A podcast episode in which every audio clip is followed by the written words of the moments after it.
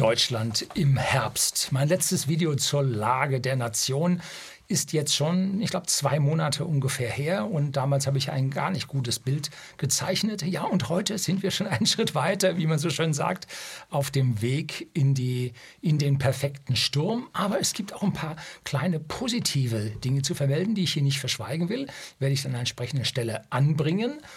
Und ja, die, die Fachwelt, die teilt sich jetzt sagen wir mal, in der Finanzindustrie teilt sie sich und die eine Hälfte sagt, ja, wir haben den Boden jetzt gesehen, es bildet sich ein Boden aus, ab jetzt geht es aufwärts, wir können schon anfangen nachzukaufen. Und die anderen sagen, nö, nö, das war erst ein laues Lüftchen, da kommt es noch richtig dicke.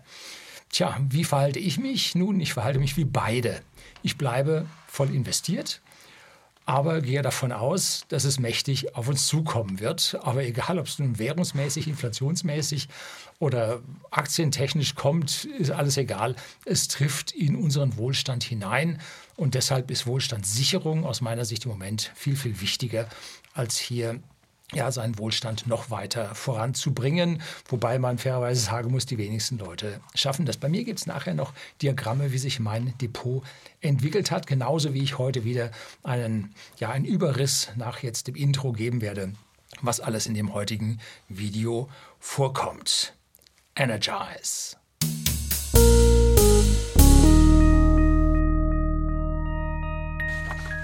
Guten Abend und herzlich willkommen im Unternehmerblog, kurz Unterblog genannt. Begleiten Sie mich auf meinem Lebensweg und lernen Sie die Geheimnisse der Gesellschaft und Wirtschaft kennen, die von Politik und Medien gerne verschwiegen werden. Ja, und erlauben Sie wieder, dass ich hier meine Maskerade zum Beginn wieder ausgezogen habe. Das ist ja, ein globaler Import aus sehr viel Plastik. Das trägt sich nicht so angenehm wie hier äh, ja, das lokale Shirt aus Baumwolle. Nun gut, so langsam klärt sich die globale Entwicklung für den Zuseher auf und nein, es sieht nicht gut aus. Und falls Sie mein Buch Allgemeinbildung noch nicht erworben haben, schlage ich Ihnen das vor. Das erklärt nämlich die Hintergründe, warum das gerade alles so ist, wie es ist. Und wer das Geld nicht ausgeben möchte, jeden Freitag hier auf meinem Kanal ein Kapitel des Buchs als Hörbuch vorgelesen. Ich freue mich drauf, wenn Sie dort zuschauen. Jetzt erstmal die Liste, was wir denn so alles in diesem heutigen doch etwas längeren Video besprechen werden. Einmal geht es um die Inflation, dann geht es um die Photovoltaik, dann um die allgemeine Energielage, den dysfunktionalen Staat, dann die Lebensmittelkrise, dann Twitter, ganz wichtig, dann kommt die Deglobalisierung, dann die natürlich darauf folgende Rezession, dann der Immobilienmarkt mit seinen speziellen Auswüchsen, mit der Blase, dann die Deindustrialisierung, die wir alle haben wollen, sollen, von oben verordnet.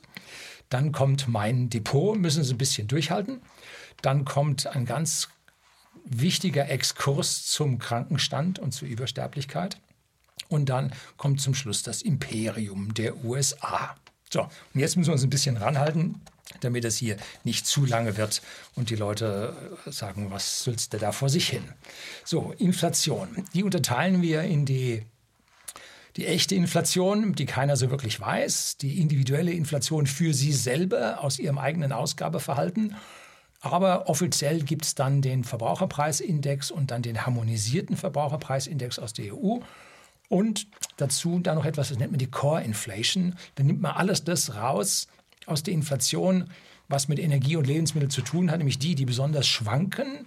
Einmal über den Jahresverlauf, ja, und das, was die Energiestaaten und Energiekrisen und so vermitteln. Und diese Core Inflation ist dann typischerweise relativ niedrig, liegt irgendwo bei 5 bis 6 Prozent im Moment an diese Größenordnung will man eigentlich dann mit dem Leitzins von den Zentralbanken hin und sagt, das wird schon passen, wenn die Energie wieder zurückkommt und so, dann klappt das alles schon. Ja, ja, glaube ich nicht. Wir sehen ja zusätzlich noch dann im Mietraum durch erhöhte Nachfrage, politisch verursacht erhöhte Nachfrage, entsprechende Inflation. Wir sehen dann noch Zinsentwicklungen, die auf den Mietraum niederschlagen werden. Und dann haben wir später noch was mit Leverage und da kommt Immobilien ganz nochmal extra. Und die EZB sagt seit Jahren, so mit ihren Vorhersagen, die Inflation geht zurück. Aber jedes Mal als sie sagt, sie geht zurück, kommt jetzt wieder aufs alte Maß zurück, ist sie nochmal um 2% gestiegen. Mittlerweile auf 10,1 oder so. Wie gesagt, das ist die offizielle Verbraucherpreissteigerung. Das ist im dahinterliegend viel, viel höher. Ein Positives gibt es an dieser ganzen Inflation, und zwar der Erzeugerpreisindex. Das heißt, die Inflation, die die Unternehmen sehen für ihre Stoffe, Güter, Dienstleistungen, die sie zukaufen, stagniert schon den zweiten Monat auf, halten Sie sich fest, 45,8 Prozent. Aus Zehntel genau. Entweder haben sie nicht gerechnet und gesagt, wir nehmen gleich wie, wie, vor, wie ein Vormonat, oder aber es kam zufällig gerade darauf raus. Und warum ist der nicht weiter angestiegen? Nun, diese hohen Preise verhageln Erzeugern ihre Tätigkeit und damit sinkt die Nachfrage nach diesen äh, Vorerzeugnissen und damit können die Preise nicht beliebig steigen. Das ist eine ganz einfache Preiselasticitätsfunktion, die hier zum Ansatz kommt. Wir kommen dann damit irgendwo in ein Gleichgewicht, das sich dann durch verminderte Produktion, aber auch ausscheidende Unternehmen aus dem Markt dann darstellen wird. Und dieser Erzeugerpreisindex drückt ungefähr, wenn man statistisch in der Vergangenheit sich das anschaut, auch die langen Inflationszeiten in den 70er und 80er Jahren, zu ungefähr einem Drittel auf unsere Inflation, Verbraucherpreisindex durch. Hm? Das heißt, wir dürften von dieser Inflation her ungefähr 15 Prozent sehen. Hm? Das ist das, was noch auf uns zukommen sollte. Also noch zwei, drei, vier Monate und dann sollten wir da angekommen sein. Und das ist dann genau der Zeitpunkt, wo es also in die absolut schärfste Rezession reingeht, wo keiner mehr Geld haben wird, um irgendetwas zu kaufen. Dann werden die Preise nicht weiter steigen. Ne? So, dazu gibt es jetzt noch eine importierte Inflation. Nicht nur müssen wir diese teuren Ölpreise und Gaspreise bezahlen, nein, der Euro hat so abgewirtschaftet und ist im Kurs so gesunken um 20 Prozent, im letzten Jahr oder etwas mehr als im letzten Jahr, gebe ich Ihnen hier mal ein Diagramm von Tante Google. Und da haben wir 20% Kursverlust in einem Jahr. Das heißt, alles das, was wir aus dem Ausland einkaufen müssen, wird für uns 20% teurer. Und wenn dieser Trend nicht gestoppt wird, werden wir diese Inflation weitersehen. Wenn das jetzt stoppt und der Euro sich jetzt horizontal zum Dollar wieder weiter bewegt, dann wird das in Zukunft keinen weiteren Einfluss auf unsere Inflation haben. Es bleibt halt teuer. Ne? Zurückgehen kommen die Preise nie, denn dann bräuchten wir eine Deflation. Dann müsste bei der Inflation müsste ein Minus stehen oder der Euro müsste zum Dollar wieder gewinnen. Alles das sehe ich nicht. Gar keine Chance. Die Politik will die Inflation jetzt stoppen. Ja, das ist ein Lippenbekenntnis, die die Politik will die Inflation nicht stoppen. Warum? Weil die Politik und der Staat der größte Schuldner überhaupt ist und der möchte mit dieser Inflation seine Schulden entwerten. Denn nur wenn wir jetzt Jahre über Jahre mit 10, 12, 15 Prozent Inflation bekommen, werden seine Schulden gleichzeitig um 10, 12, 15 Prozent geringer. Und damit können dann Staaten wie Italien, Portugal und so überleben. Hm? Und das ist die ganz große Hoffnung, die die EZB an dieser Stelle hat.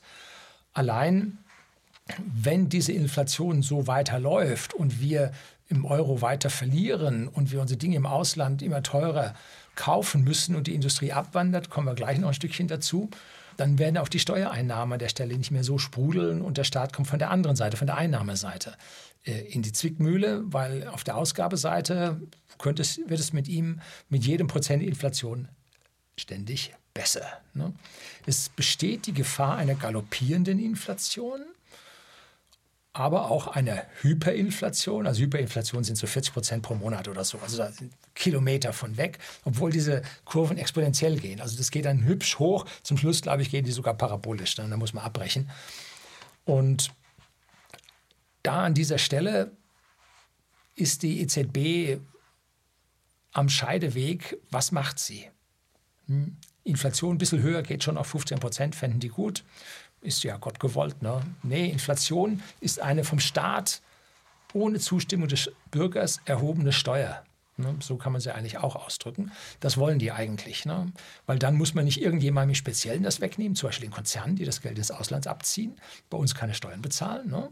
Und mit denen hätte man dann ordentlich Stress. Und das wäre nicht so gut. Also sagt man Rasenmähermethode, allen wegnehmen über die Inflation und trifft damit, ja, die Ärmsten am stärksten. Ne? Weil die haben das geringste frei verfügbare Einkommen und jegliche Steigerung, sei es im Energiesektor, Lebensmittelsektor, Mietsektor, schlägt bei denen voll aufs Netto durch. Ne? Und da muss gerettet werden. Und wie rettet man? Ja, man nimmt es ihnen und mir mit erhöhten Steuern und so weiter weg und verteilt es dann in die anderen und behält sich als Staat selber noch was für die eigenen ja, Beschäftigten und so mit dabei. Also das ist eine ganz, ganz irre Geschichte, wo wir drin sehen und ich sehe keinen Ausweg an dieser Stelle.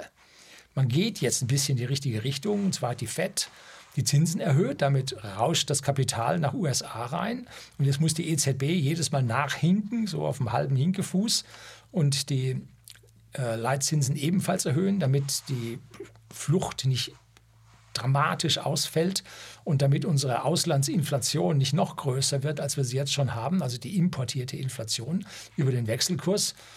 Ja, aber diese Zinserhöhungen haben unsere Anleihemärkte massiv entwertet. Und da habe ich ja letztlich das Video über die Finanzkrise am Anleihemarkt gedreht gehabt. Und das ist eindeutig aus diesen Zinserhöhungen zu sehen. Pleiten und Rettungen von Finanzinstituten werden wir sehen, und zwar in den nächsten zwei Quartalen, wie ich immer sagte, Quartal 1 und Quartal 2 2023, wie es ganz am Anfang mal von Dr. Kral ausgerechnet wurde. Diese anfängliche Berechnung über das Senioragekapital der EZB und dem Wirtschaftsraum, genau das ist es. Ne? Und da darf man sich von irgendwelchen politischen Aktionen zwischendrin mit politischen Lockdowns und so nicht ablenken lassen. Diese Zahl, wenn das Senioragekapital massiv von der EZB überschritten wird und dann bricht das Vertrauen in den Euro zusammen und dann fallen sie alle wie die Dominosteine. So, gerettet werden diese Finanzinstitute durch den Ankauf von Schrottpapieren, Anleihen, die auf einmal nur noch 70 Prozent, 50 Prozent wert sind. Die werden aber zum Nennwert meines Wissens gekauft und nicht zum Kurswert. Ne? Die darf man einreichen und die zum Nennwert und dann sind die damit dann mit frischem Geld finanziert und die UK Pension Funds, die konnten ja nur so überhaupt gerettet werden. Die nächsten Zinsschübe können für die Rettung der Finanzinstitute nur mit nochmals zusätzlichem Geld, Zentralbankgeld, aufgefangen werden.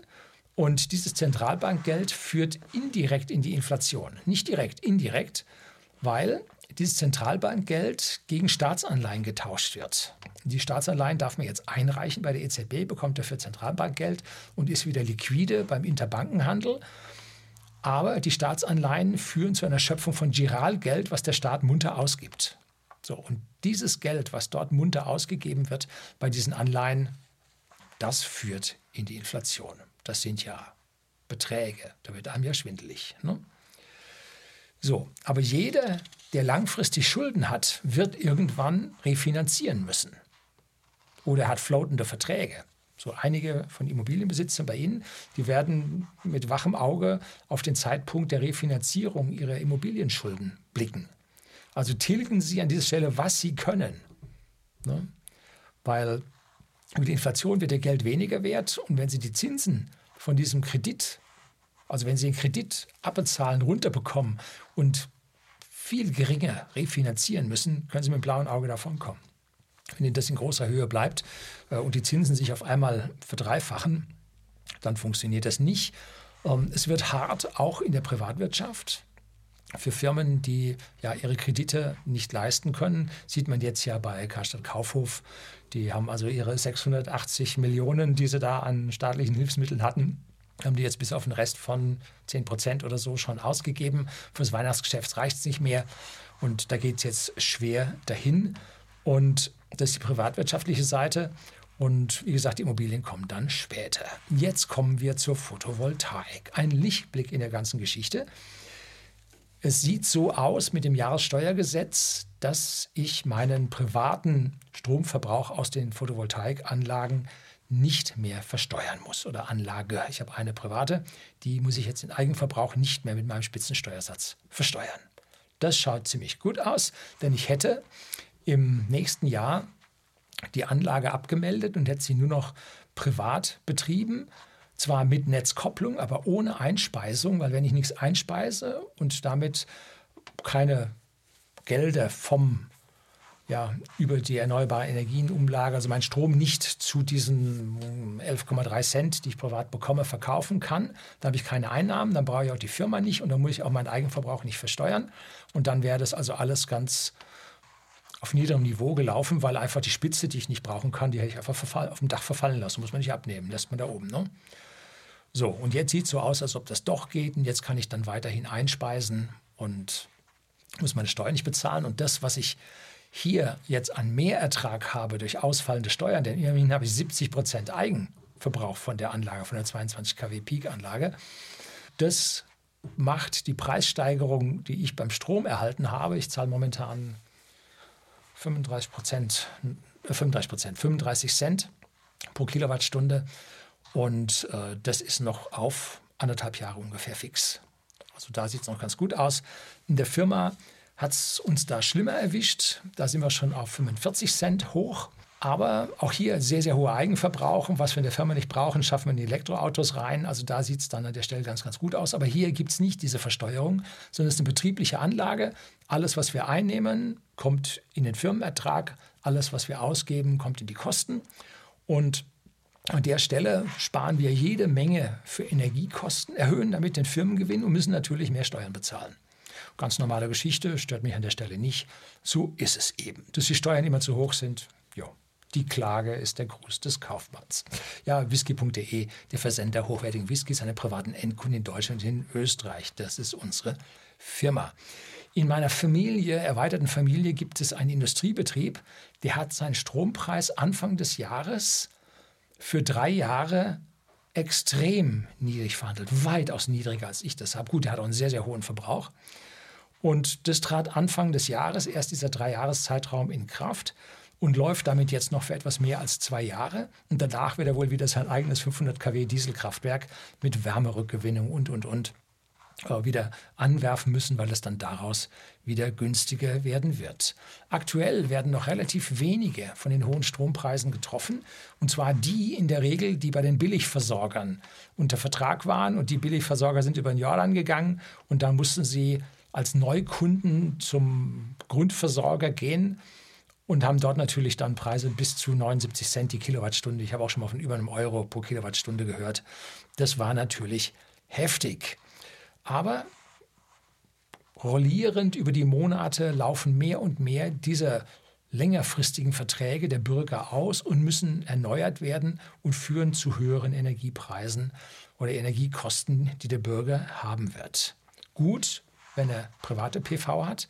Der kann, wenn er eine Wärmepumpe hat, ungefähr 30 Prozent Eigenverbrauch zustande bekommen, wenn man kein Elektroauto hat, aber äh, eine Wärmepumpe und die dann mit Vorrangschaltung, wenn die Sonne scheint und so weiter, da kann man ungefähr 30 Prozent Eigenanteil rausholen. Wenn man ein Elektroauto dazu hat, zum Beispiel als Zweitwagen, den man tagsüber laden kann, der jetzt nicht tagsüber in der Firma damit ist, dann kann man da also auch noch eine ganze Menge rausholen, dass man vielleicht auf 40 bis 50 Prozent Eigenverbrauch kommt. Und wenn man einen großen Akku hat, wie ich den angeschafft habe, jetzt mit 39 Kilowattstunden fürs Haus mit Wärmepumpe, nicht vergessen, dann schaffen Sie sogar 70 Prozent Eigenversorgung. So, jetzt kommen wir zur Energielage für Deutschland und Europa. Und es ist eigentlich hoffnungslos. Ja, weil die Menschen die Zeitkomponente nicht verstanden haben.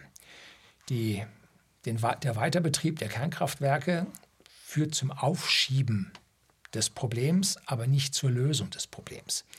Unsere Speicher in Deutschland und in der EU sind voll. Deutschland hat 98, EU hat 95, die sind voll. So, eigentlich alles gut, oder? Nee, nur 27 Prozent des Jahresverbrauchs, nämlich 240 Terawattstunden, sind in diesen Speichern drin.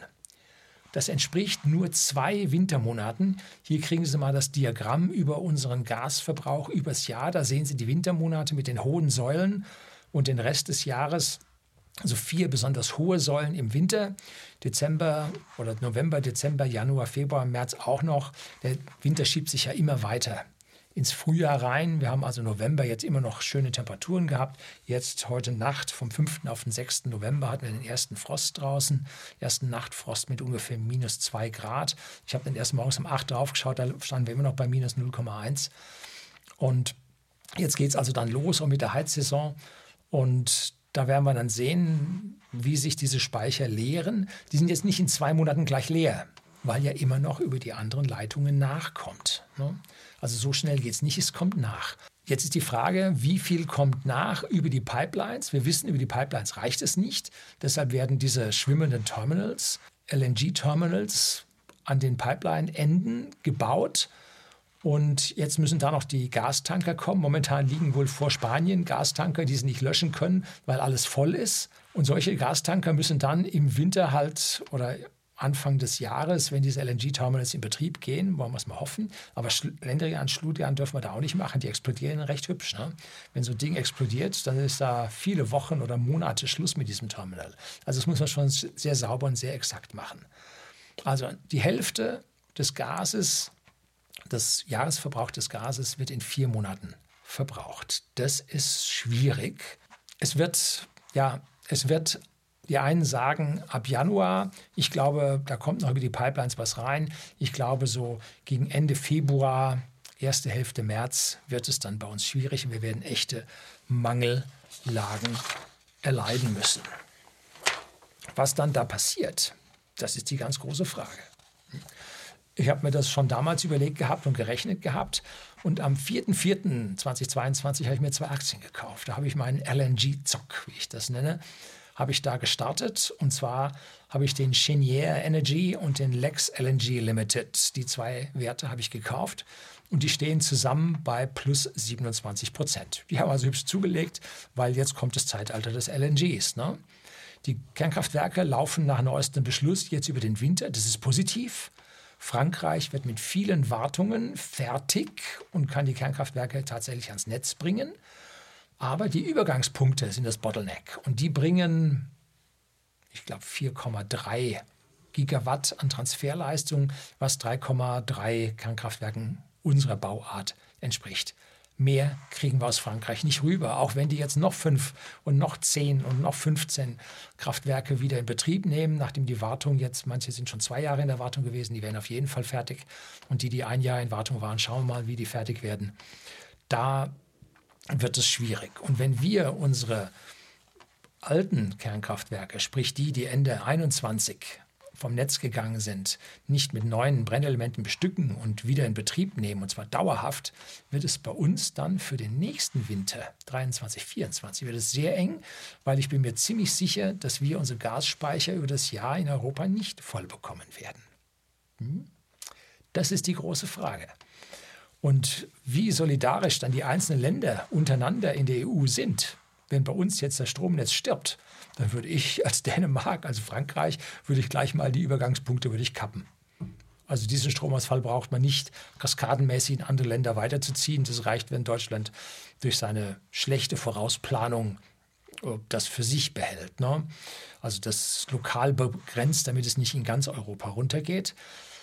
Interessant war, dass es eine Meldung gab, dass Westinghouse, das ist entweder ist es eine Siemens-Tochter oder war eine Siemens-Tochter, ein US-Nuklearunternehmen, ähm, dass die Brennelemente uns tatsächlich im letzten Jahr oder war es im Laufe dieses Jahres angeboten haben. Also es war nicht so, dass immer gesagt wurde, die Brennelemente gibt es nicht beim Aldi und so, sondern die gab es wohl, aber wir haben es im Prinzip abgelehnt, sie zu nehmen, weil wir ist ja sowieso Schluss zum Jahresende. Was wollen wir die haben? Ne?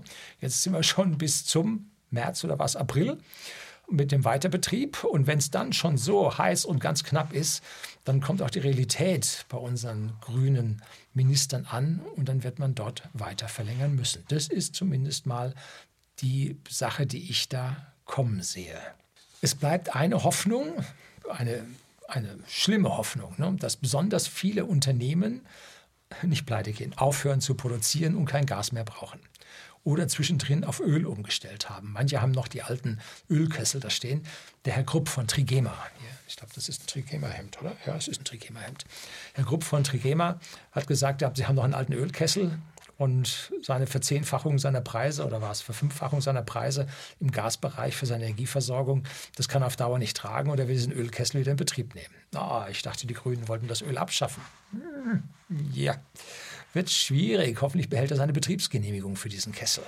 Allerdings wird dieser Ausstieg der produzierenden Industrie aus dem Gas wird den Gewerkschaften und ja, den Beschäftigten, die nicht organisiert sind, nun überhaupt nicht gefallen und nicht freuen, wenn wir Leute auf der Straße sehen. Ne? Hm. Hohe Energiepreise prallen auf 10% Forderungen von Verdi. Äh, IG Metall, glaube ich, hatte nur 8%, die haben ein bisschen früher ihre Forderungen aufgestellt. Verdi, glaube ich, kommt jetzt ein bisschen später mit 10%. Und maximal hatten sie im 1974 oder so gab es maximale Forderungen von 15 Prozent und 11 Prozent oder so haben sie dann bekommen. Also da ist noch Luft nach oben, das, was die Beschäftigten fordern können. Und das, was die Unternehmen dann bieten können bei diesen hohen Energiepreisen, das passt nicht zusammen. Da werden wir sehen, wie die am Ende die Sache ausgeht. Zwar können sie dann vielleicht ihre Forderungen hier bringen, aber gehen dann nachher mit Null nach Hause, beziehungsweise mit Minus und ganzen Gehalt. Ne? So, jetzt kommen wir zum nächsten Punkt, zum dysfunktionalen Staat. Der wird also immer offensichtlicher. In Berlin hat man es ja gesehen, wie also dort Wahlen noch nicht mal demokratiegerecht abgehalten werden konnten, wie Wahlen geschätzt wurden von einem Wahlleiter und so wurde immer in Richtung links geschätzt. Das war schon eine sehr komische Sache. Und da hat der Roland Tichy, der hat einen Kanal Tichys Einblick, der hat jugendliche Journalisten, Anwärter oder Auszubildende hat er durch alle Wahlbüros geschickt und dort mussten sie die Unterlagen rausrücken. Die haben die alle Smartphone fotografiert, haben das alles nachgerechnet und haben dann rausbekommen, was da am Ende nun tatsächlich geschätzt wurde. Und das war so viel. Und dann, glaube ich, gab es den Gerichtsprozess und jetzt kam das Berliner Verwaltungsgericht nicht drum herum zu sagen, da muss neu gewählt werden. Jetzt verschiebt man das, solange es nur irgend geht, damit halt hier die linke Regierung weiter dranbleiben kann. Und man kann nicht so sagen, man hat einen dysfunktionalen Staat, sondern man hat an dieser Stelle auch eine dysfunktionale Demokratie. Hm. So, dazu kommt die Deutsche Bahn. Letztlich habe ich gehört bei Reichelt. Ähm, das ist der ehemalige Chefredakteur von Bild, ist also entsprechend laut. Und der hat bei, ich glaube, was man so gehört hat, bei Tichys Einblick, diese junge Journalistentruppe, hat der abgeworben. Ich weiß nicht, wer hinter Reichelt steckt und den finanziert. Müsste auch mal rausbekommen. Weil als ehemaliger Chefredakteur hat man, glaube ich, nicht die zig Millionen, die man braucht, um so einen Kanal dann langsam auf oder schnell aufzubauen. Der hat also so ein Ding hingelegt, das ist schon krass. Und der hat rausgefunden, oder die Truppe hat rausgefunden, dass die Deutsche Bahn den ICE nur so pünktlich macht, weil er bis zu 15 Minuten Verspätung haben darf, ohne dass als Verspätung zählt. Normalerweise sind 5 Minuten 59 Sekunden. Und die Bahn ist als ich vor zwei, nee, vor fünf Jahren mein erstes Bahnvideo drehte, lagen die bei 83 Prozent Pünktlichkeit. Dann hat der Chaos Computer Club ein Video veröffentlicht von dem Herrn, wie heißt der? Geisner? Irgendwie so. Ähm, ein geniales Video über Daten von der Deutschen Bahn, die er mit Erlaubnis auslesen durfte.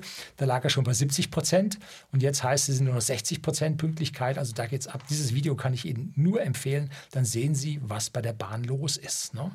krass, ganz krass. Und ICE, ja, grün, 100 Prozent Ökostrom.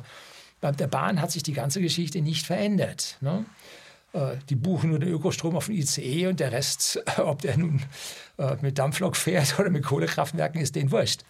Äh, was man auch hört, immer mehr bei der Bahn wird jetzt mit Dieselloks gefahren.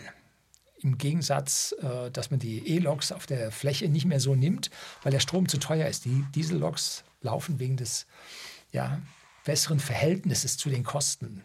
Sollen jetzt öfter laufen, damit man da Geld erspart. Ja, also da ist, sind die Abgründe sind so tief in unserem Staat.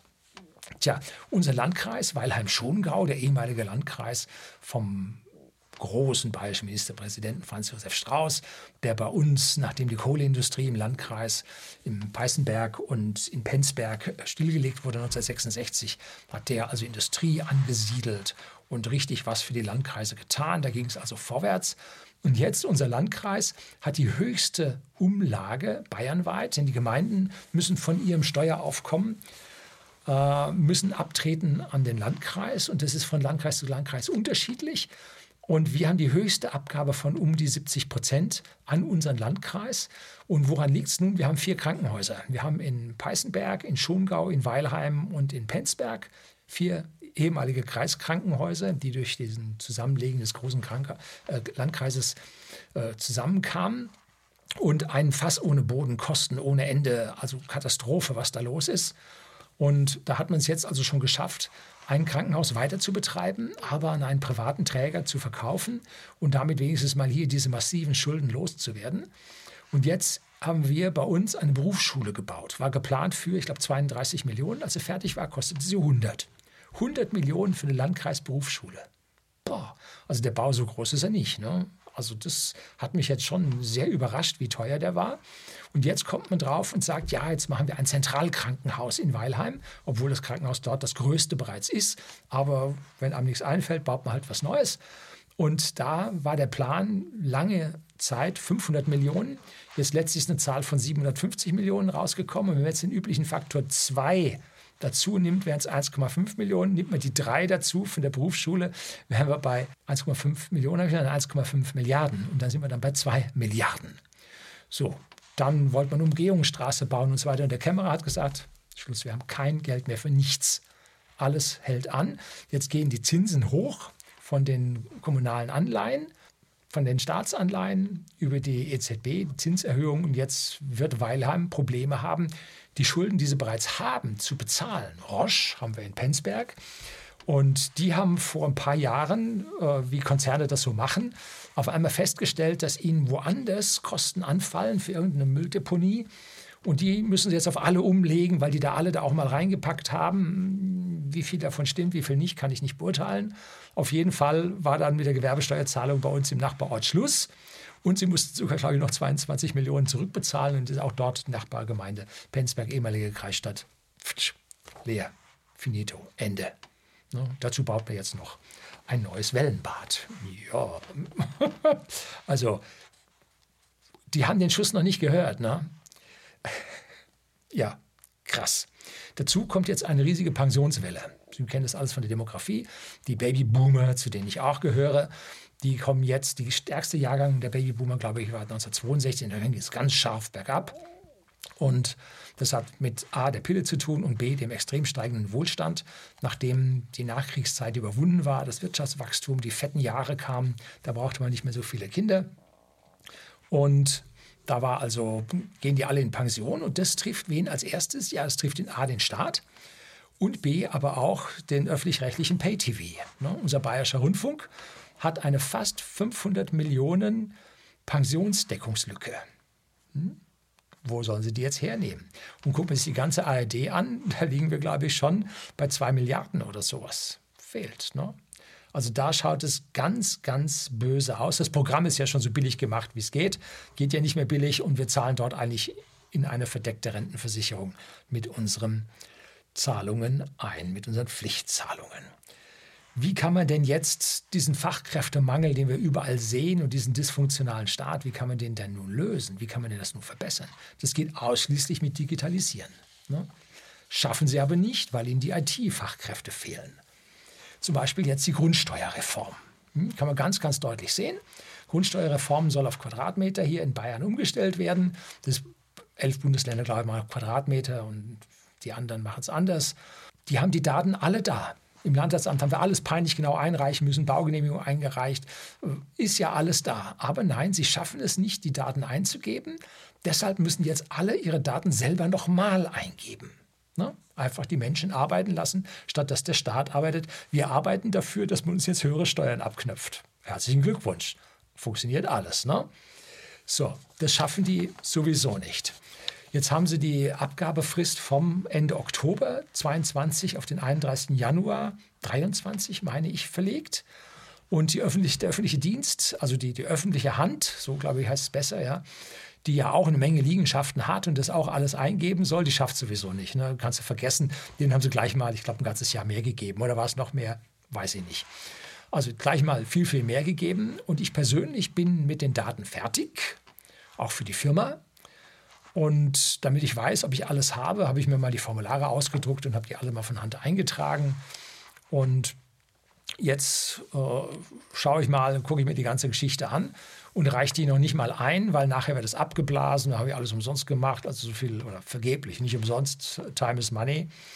Und da muss man sich jetzt mal schauen, wie das da weitergeht. Und ich werde das dann am letzten Werktag werde ich es dann eingehen, eingeben und wenn es nicht klappt, aus welchem Grund auch immer, das Finanzamt überlastet ist, Elster klappt nicht oder irgendwas auch immer, ja, ich werde vorher bei Elster mich anmelden Um, damit das also gewiss klappt. Aber wenn die ja 14 Tage Verzug haben mit ihrem, mit ihrem Ding da, mit ihrem Zertifikat, was man schon mal so gehört hat, dann äh, gut, wird es halt nichts. Ne? Dann werde ich das Ding in Briefumschlag stecken und werde es dann beim Finanzamt einschmeißen und sagen, tut mir leid, technisches Versagen Ihrer Seite, Elster hat sich nicht gemeldet oder Ihr Programm ist zusammengebrochen. Da müssen Sie es halt selber eintippen. Ja, das ist so, wie jemand denkt, der sagt, ich fühle mich doch nicht selber zum Schafott. Ne? So, dann kommen wir zum Schulsystem. Ne? Ist mir letztlich was zustande gekommen, äh, unter, untergekommen, hat mir jemand erzählt. Der ist in der Erwachsenenbildung tätig und die Uni Regensburg hat ungefähr 1500 Studienplätze für Lehramt. Wie über die Fächer verteilt, kann ich Ihnen nicht sagen, keine Ahnung. Und von diesen 1500 Plätzen seien wohl nur 400 jetzt zum Wintersemester besetzt worden. So, das ist krass, weil das heißt, wir werden weniger Lehrer in Zukunft haben und da ist sowieso schon knapp und ein Haufen Schulunterricht fällt aus. Ne? Und Absolventen zusätzlich wollen immer seltener Beamter werden. Ja, wir wollen Beamter werden, aber nicht bei den Lehrern. Warum nicht bei den Lehrern? Nun, da kriegst du eine Versetzung irgendwo in die Walachei. Entschuldigung, an die Walachei, wunderschöner Flecken. Aber sagen wir in die Diaspora, irgendwo so Bayerischer Wald, letztes Kaff. Und dann bist du da Gut, musste machen, weil der Staat hat da die Herrschaft über die, der Teil zu, wo du arbeitest. Und dann jede Woche fahren zu deiner Familie irgendwo im Großraum machst du auch nicht. Ne? Doppelte Ausgaben da noch für eine Wohnung oder so, nö. Deshalb sagen die, wir wollen nur angestellte Lehrer sein. Und bei Angestellten gibt es einen Kündigungsschutz. Die kriegen die da nicht raus. Vor allem haben sie ja auch dort zu wenig Lehrer. Und die jetzt zu versetzen, dazu müssen sie die Schule schließen. So ist es halt. Äh, du kannst einfach nicht Leute rausschmeißen, weil wir bei whisky.de, dem Versender hochwertigen Whiskys, einem privaten Endkunden in Deutschland und Österreich, wir haben offene Stellen, keine Frage. Aber wenn wir nun jemanden rausschmeißen wollten, müssten wir entweder massiv rückgängiges Geschäft haben oder müssen den Laden ganz schließen. Dann kriegst du die Leute los. Aber einfach zu sagen, du fällst mir nicht raus, geht nicht. Ne? So, und wenn jetzt die Schule auf dem letzten Loch pfeift, Lehrer ganz dringend braucht, aber andere Schulen noch weniger haben und jetzt will der Staat das versetzen oder dann der öffentliche Träger einen Lehrer versetzen und der ist nur angestellt, nee, den kriegen sie da nicht weg. So, und deshalb wollen die auch keine Beamten mehr werden. Interessante Sache, äh, es sei denn, es gibt eine Ausnahme mit den Genderbeauftragten. Ja, gut. So, wir haben zum Beispiel bei whisky.de ein riesiges Problem. Wir kriegen eine Mitarbeiterin aus dem Mutterschutz nicht zurück. Wäre jetzt fällig gewesen. Die hat dann geschrieben, tut uns leid, tut, tut ihr leid.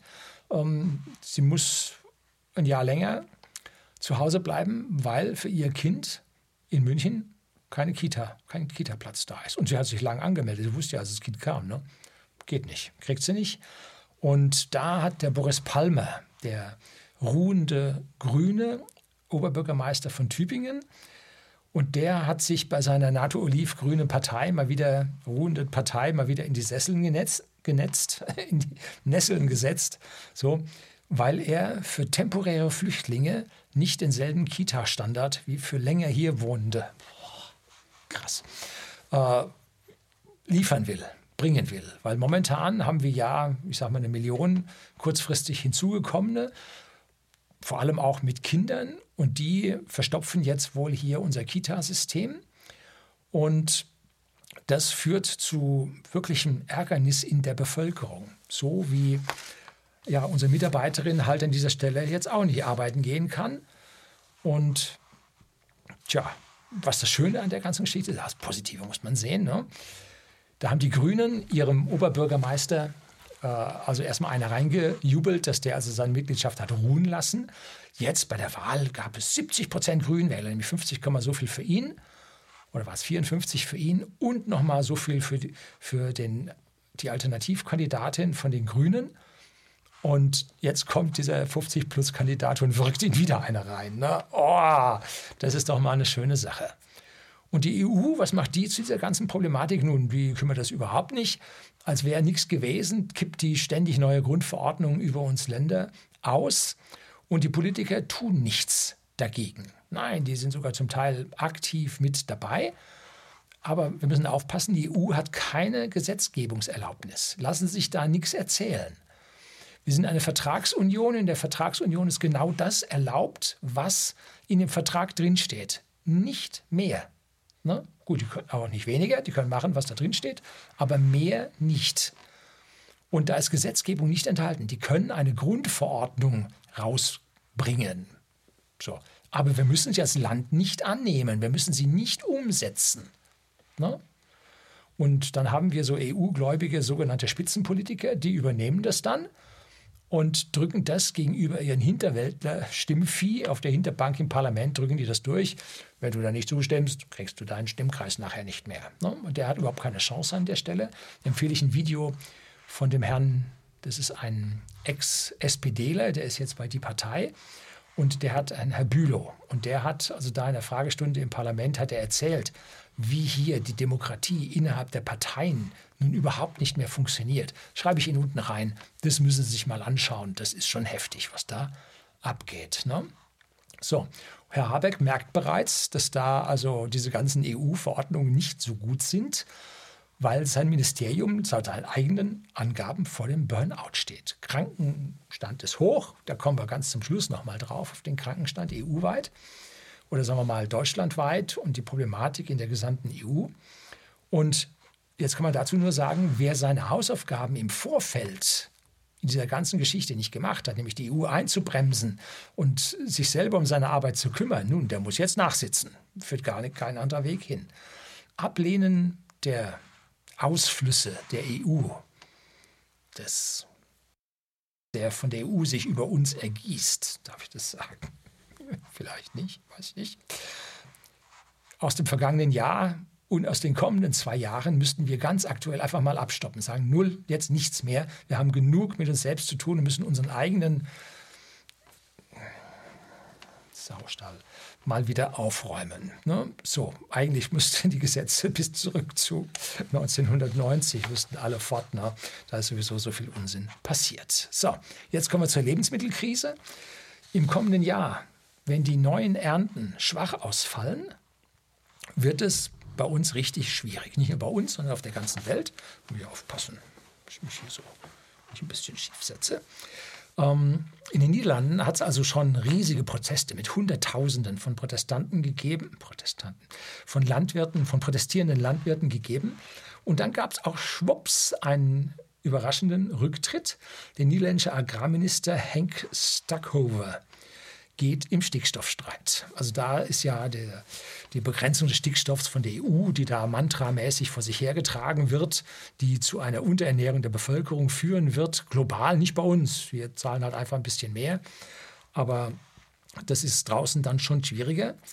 Und das Hauptproblem aus meiner Sicht ist der Kunstdünger, der aus meiner Sicht zu, ja, zu zig Millionen weiteren Toten weltweit durch Unterernährung führen wird. Ganz einfach. Ich habe ein Video, gebe ich Ihnen unten auch in der Beschreibung, über die Nahrungsmittelkrise. Und das, was ich da drin gesagt habe, bewahrheitet sich alles. Also das war erkennbar und kommt jetzt. Aktuell ist es ziemlich ruhig. Ja gut, die Bauern haben nichts zu tun. Ne? Nur die ständig schließenden Bäckerei-Filialketten. Ne? Da kriegt man das mit, dass da, da irgendwas nicht stimmt. Ne? Und Sie sehen das bei den steigenden Preisen im, ja, in ihrem Supermarkt, weil einfach im globalen Wettbewerb wir die Ware nur noch kriegen, wenn wir mehr bezahlen. Ne? So, das zeigt, wo es hinführt. Und letztlich habe ich mal wieder extern Brot gekauft, mache ich ganz selten. Und da habe ich mal aufgepasst. Wenn man also so eine Semmel nimmt, auf Deutsch Brötchen, die jetzt keiner drin oder dran hat und ein bisschen mehr ist, dann zahlen sie 95 Cent dafür hier bei uns in Oberbayern. Ne? Und noch mehr. Ne? Ich habe für ein Brot mit dem Kilo plus, oh, ich glaube, acht, acht Semmeln waren es, habe ich 16 Euro bezahlt. Uff, das war schon was. War noch nicht mal Kuchen dabei. Ne? Hm. So, die Landwirte haben aber nur ungefähr 50 bis 70 Prozent ihres Düngemittelbedarfs sich einkaufen können. Für mehr war einfach das Geld nicht da. Die Preise für Düngemittel waren extrem gestiegen. Und diese 50 bis 70 Prozent werden unsere Ernten reduzieren. Da können die grünen Landwirtschaftsminister sagen, was sie wollen. Das wird zu geringeren Ernten führen. Und wenn wir nur 10 Prozent weniger Ernte hätten, würden unsere Preise um 20 bis 30 Prozent steigen. Das sind diese Preiselasticitätskurven, wie wir sie aus dem Lebensmittelhandel kennen. Da whisky.de, der Versender hochwertigen Whisky an privaten Endkunden in Deutschland und Österreich, ist ja im weitesten Sinne auch ein Lebensmittelversender. Zwar Luxus-Lebensmittelversender, den die Menschen nicht wirklich brauchen, aber haben wollen. Und wir merken, was wir für Preiselastizitäten im Wettbewerb haben. Wenn es um 10 Prozent raufgeht, dann geht das dann in der Nachfrage schon mal um 30 Prozent runter. Also da muss man sehr dicht am Markt bleiben.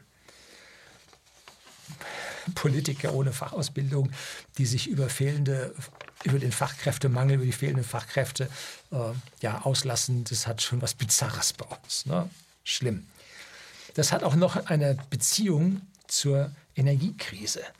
Es ist für Landbesitzer ist es viel lukrativer, seinen Grund an die Hersteller von ja, Bioenergie, also Biogas, Öl und so weiter, zu verpachten, weil man da deutlich mehr bekommt. Das hat auch die Kosten von den Landwirten hochgetrieben. Und 2019 standen wir bei 14,2 Prozent unserer Fläche. Es waren 2,7 Millionen Hektar in Deutschland, hat man schon für Energiepflanzen verwendet. Und das ist seit damals ungefähr konstant geblieben. Und ein positiver Punkt an dieser Stelle, es war von 4% Stilllegung von Agrarflächen im Landwirtschaftsministerium die Rede. Und da musste unser Landwirtschaftsminister mit eigener Anbauerfahrung auf seinem Balkon sah man auf einem Selfie seine Cannabispflanzen, musste er dieses Gesetz aussetzen.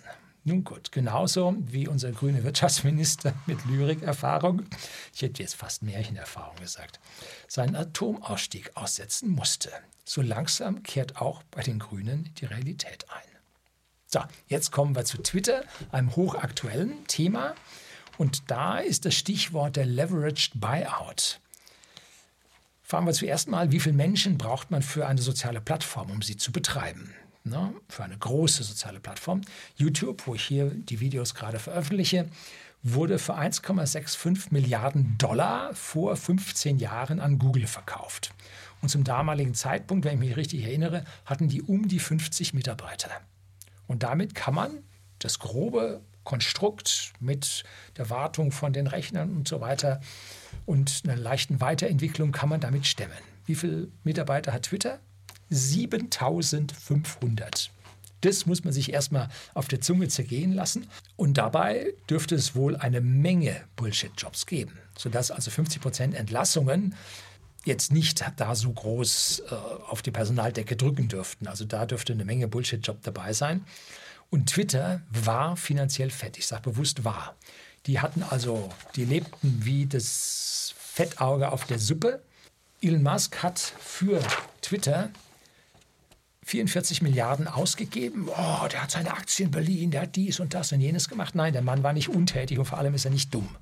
Also wer das äh, Elon Musk nachsagen will, der hat die Welt nicht verstanden, der sollte über seine eigene Intelligenz mal nachdenken.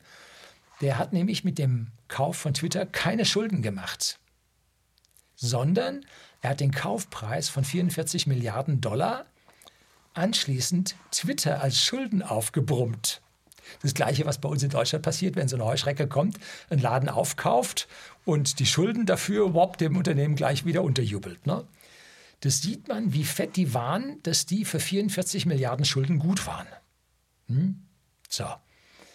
Und damit fanden sich ausreichend Finanzierer, die dieses Geld ausgegeben haben und jetzt aus dem Gewinn von Twitter dann bezahlt werden. Und diesen Gewinn kannst du ganz deutlich steigern, wenn die Hälfte der Mitarbeiter rausschmeißt, weil das sind die großen Kosten.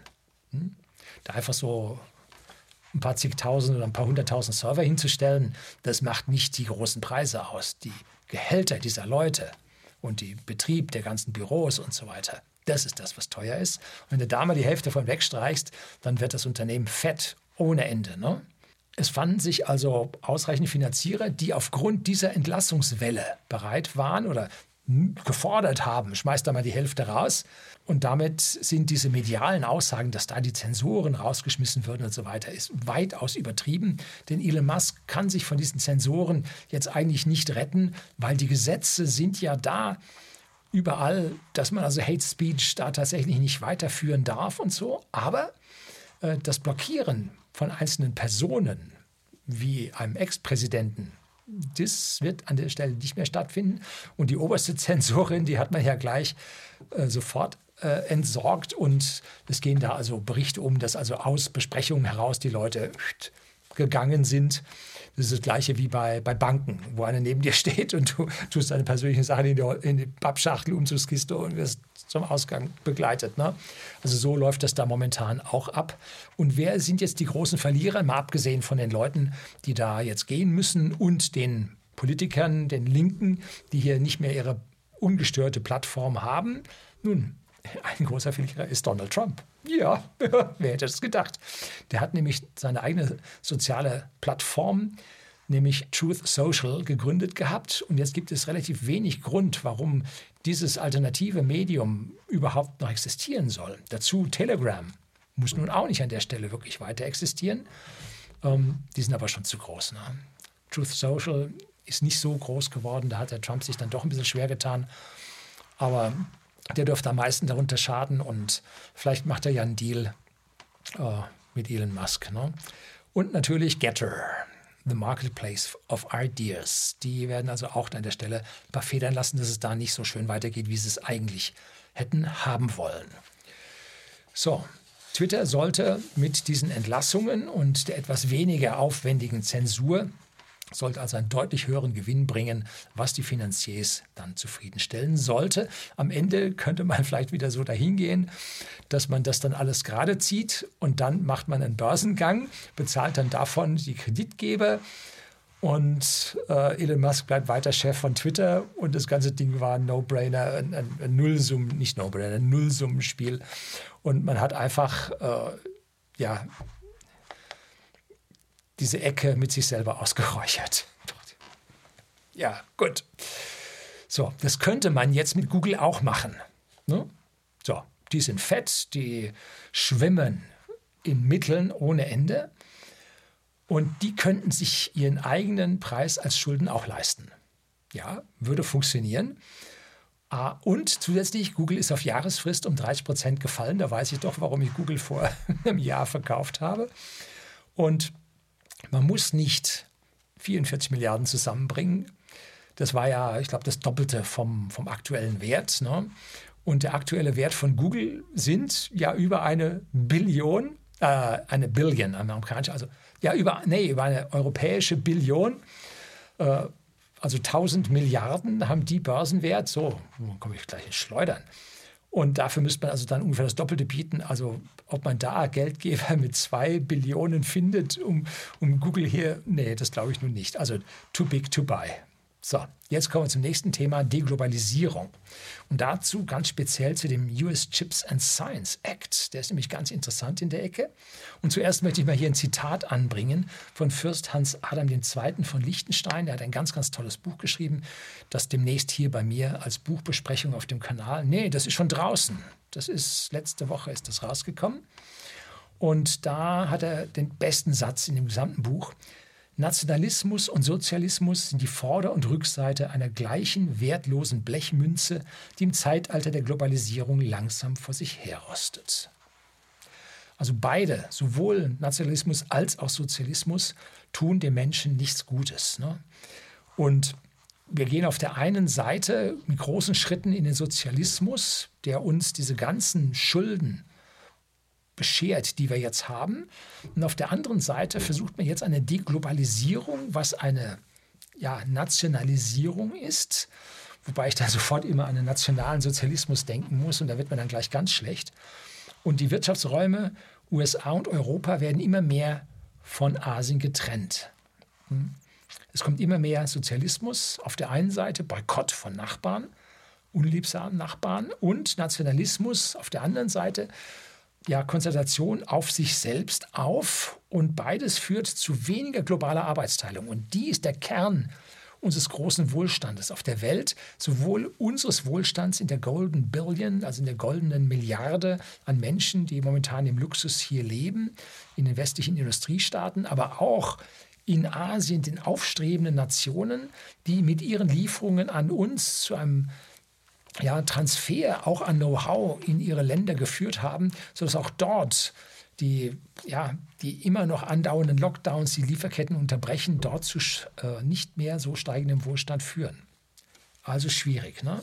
Und dann gibt es noch andere Staaten, die da also völlig am Rad gedreht haben, wie Sri Lanka. Die wollten der erste Biostaat werden, haben allen Kunstdünger abgesagt. Wir haben jetzt eine Hungerkrise. Die Regierung ist davongejagt worden. Ich weiß nicht, ob sie alle überlebt haben.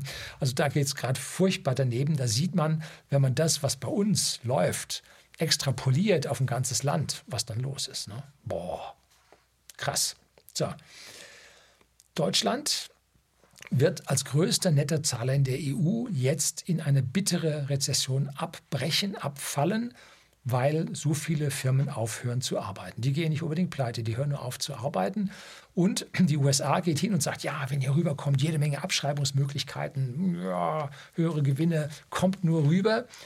Und die Firmen machen das. Ne?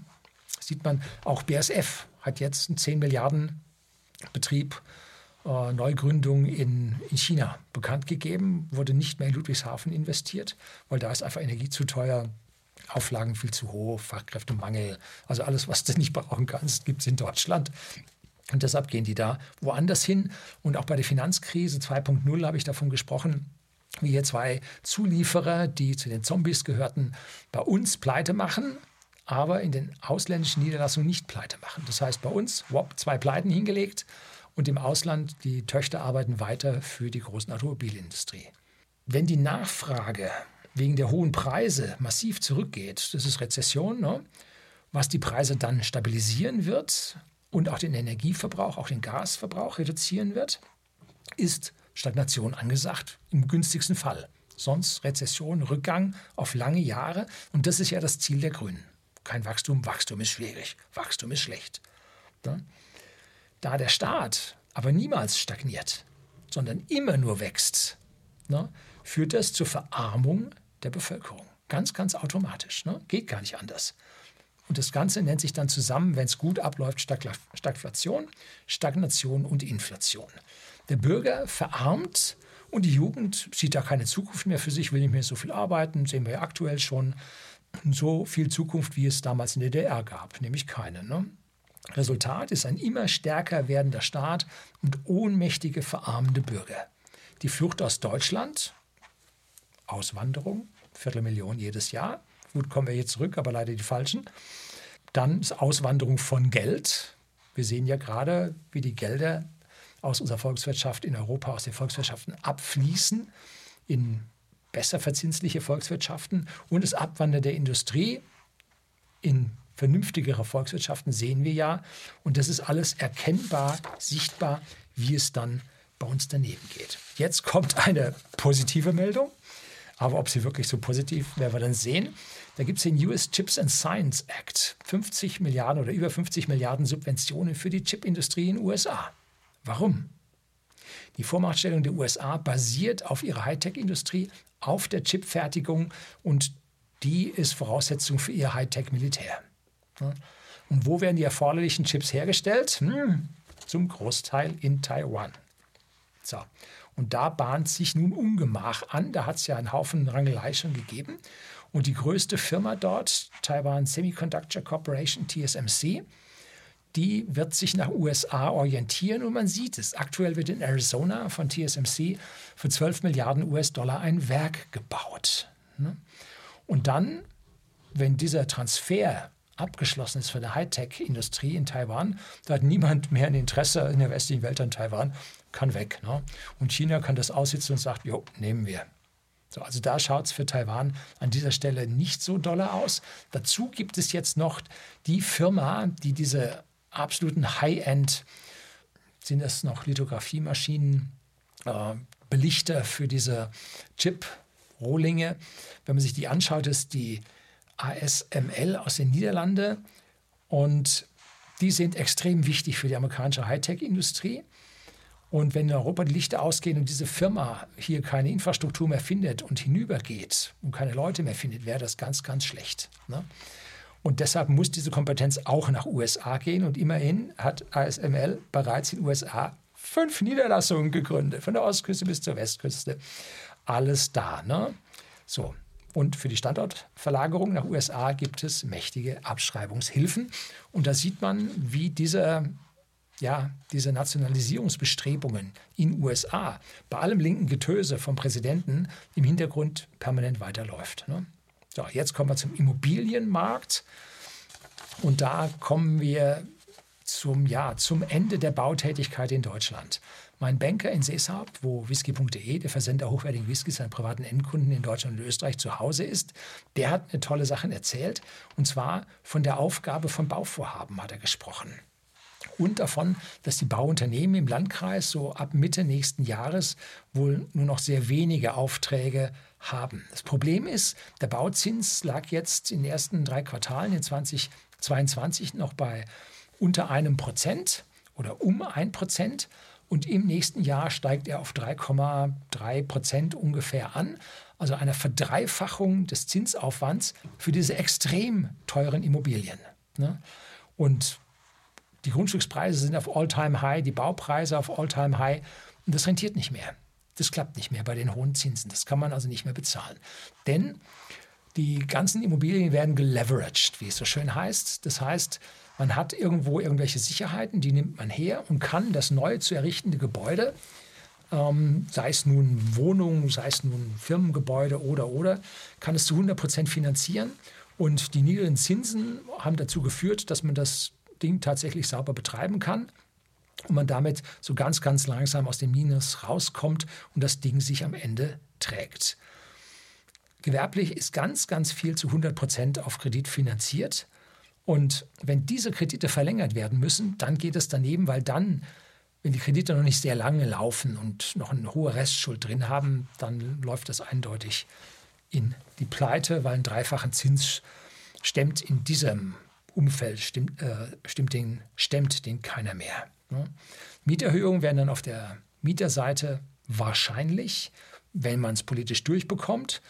Am Ende muss es irgendwie, entweder der Käufer muss es zahlen oder der Mieter muss es zahlen oder die Bank muss es zahlen bei Pleiten und am Ende muss es der Steuerzahler, Sie und ich müssen das natürlich dann am Ende bezahlen. So, mit den erforderlichen Refinanzierung kommt die Immobilienblase in massive Schwierigkeiten. So wie die Anleihen 30 bis 50 Prozent, die langlaufenden Anleihen 30 bis 50 Prozent verloren haben, sind die Immobilien ja auch sehr, sehr langlaufend durch ihr Betongoldcharakter.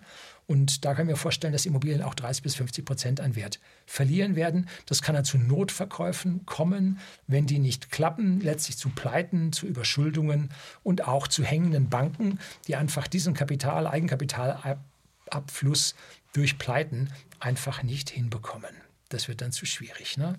Dazu haben wir dann noch eine Million zusätzliche Einwohner, die die Situation noch ganz schön deutlich verschärfen. So, also da ist Ungemach, aber das wissen mittlerweile schon die meisten. Jetzt kommen wir zu meinem Depot. Und da habe ich vom, geht von JP Morgan eine interessante Studie. Wenn man die liest, kriegt man mit, wenn man in den letzten zehn Jahren die 50 besten Tage an der Börse nicht mitbekommen hat, lief er mit seinem Depot 0 auf 0. Hat man nichts gewonnen. Also man muss investiert sein, damit man diese überraschenden Anstiege mitnehmen kann. Und deshalb bin ich nach wie vor fast komplett all in. Und das letzte Mal habe ich Ihnen gezeigt, dass mein Depot trotz der Krise gestiegen ist und mittlerweile stagniert ist. Was ja in den heutigen Zeiten, wo es also heftig abwärts geht, eigentlich schon ziemlich gut ist. Und vergleicht man jetzt, gebe ich Ihnen das Bild hier aus meinem Depot äh, zum Standard Poor's 500, dann liege ich mit 26,5 Prozent auf Jahresfrist im Plus. Und vergleicht man zum Nasdaq, liege ich sogar mit 40 Prozent im Plus. Tatsächlich absolut liege ich unter 10 Prozent im Plus. Aber ich liege im Plus zu diesen Standardindizes, ne, auf die normalerweise irgendwelche ETFs laufen gelassen werden. Ne? aber ich komme nicht mehr voran. Es geht vor allem um Vermögenssicherung, das reicht mir dann. Was habe ich denn jetzt in meinem Depot? Das ist ja immer die Frage, die Sie mir stellen und wo ich mich immer winde. Heute gebe ich mal wieder ein bisschen mehr raus. Wenn Sie also hier permanent mir folgen und zuhören, kriegen Sie schon ein bisschen mit, was los ist. Fast die Hälfte habe ich momentan als Gold. Als Inhaber Schuldverschreibung, also Xetra Gold, Euwax 2 Gold. 80 Prozent der Aktien sind sehr stabile US-Aktien mit Dividenden. Und die letzten Hightech-Titel oder der letzte Hightech-Titel, den ich im Depot noch habe, ist ein Rest von Apple. Ist aber auch fällig zum Verkauf. Ich traue dir nicht mehr.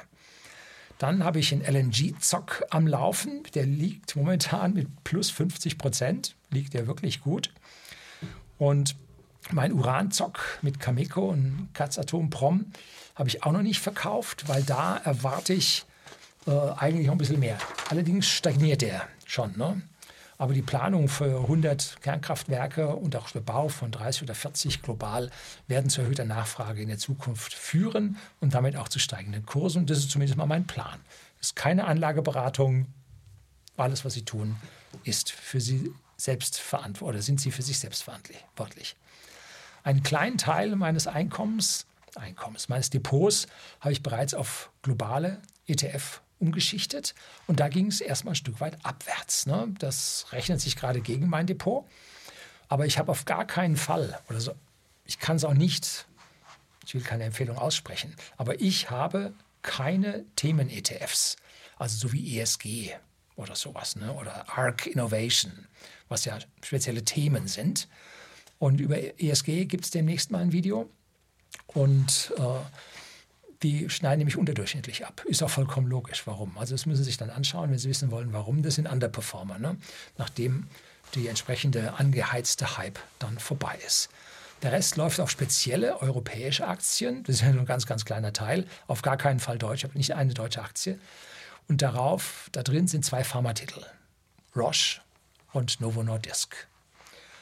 Und die sind im Gegensatz zu den ganzen äh, überhypten Pharmaaktien in den letzten zweieinhalb Jahren sind die nicht so, sind die gar nicht gefallen. Ne? Die sind momentan, bilden die ein Plateau, stagnieren, aber wer ja seinen mRNA-Zock immer noch laufen hat, der ist ja schon wieder unten, wo er ja hoffentlich angefangen hat. Und wenn er im Aufstieg gekauft hat, liegt er jetzt schon weit im Minus.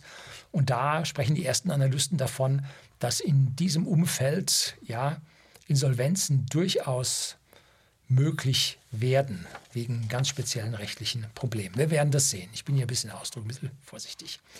Jetzt kommen wir zum vorletzten Punkt, und zwar dem Krankenstand in der Bevölkerung. Aktuell haben wir eine Übersterblichkeit gegenüber den vergangenen fünf Jahren von rund 15 Prozent. So, also die Übersterblichkeit ist höher als zum Beginn der Lockdowns. Da waren die Medien schrill und laut und so weiter. Und jetzt, wo tatsächlich Übersterblichkeit da ist, sind die Medien vollkommen still. Kein Ton. Ne? Da gibt es ein Video von Dr. John Campbell, Access Death Continue. Und der hält sich da auch sehr, sehr wachsweich, aber an einer Stelle sagt das, was er meint. Und auch ich muss mich hier ein bisschen zurückhalten, damit mein Video online bleibt. So. Dazu können wir aber über den Krankenstand in den Firmen, wie bei whisky.de, dem Versender hochwertigen Whiskys an privaten Kunden in Deutschland und in Österreich, auch wir haben interessante Krankenstände, die höher sind als in den Vorjahren.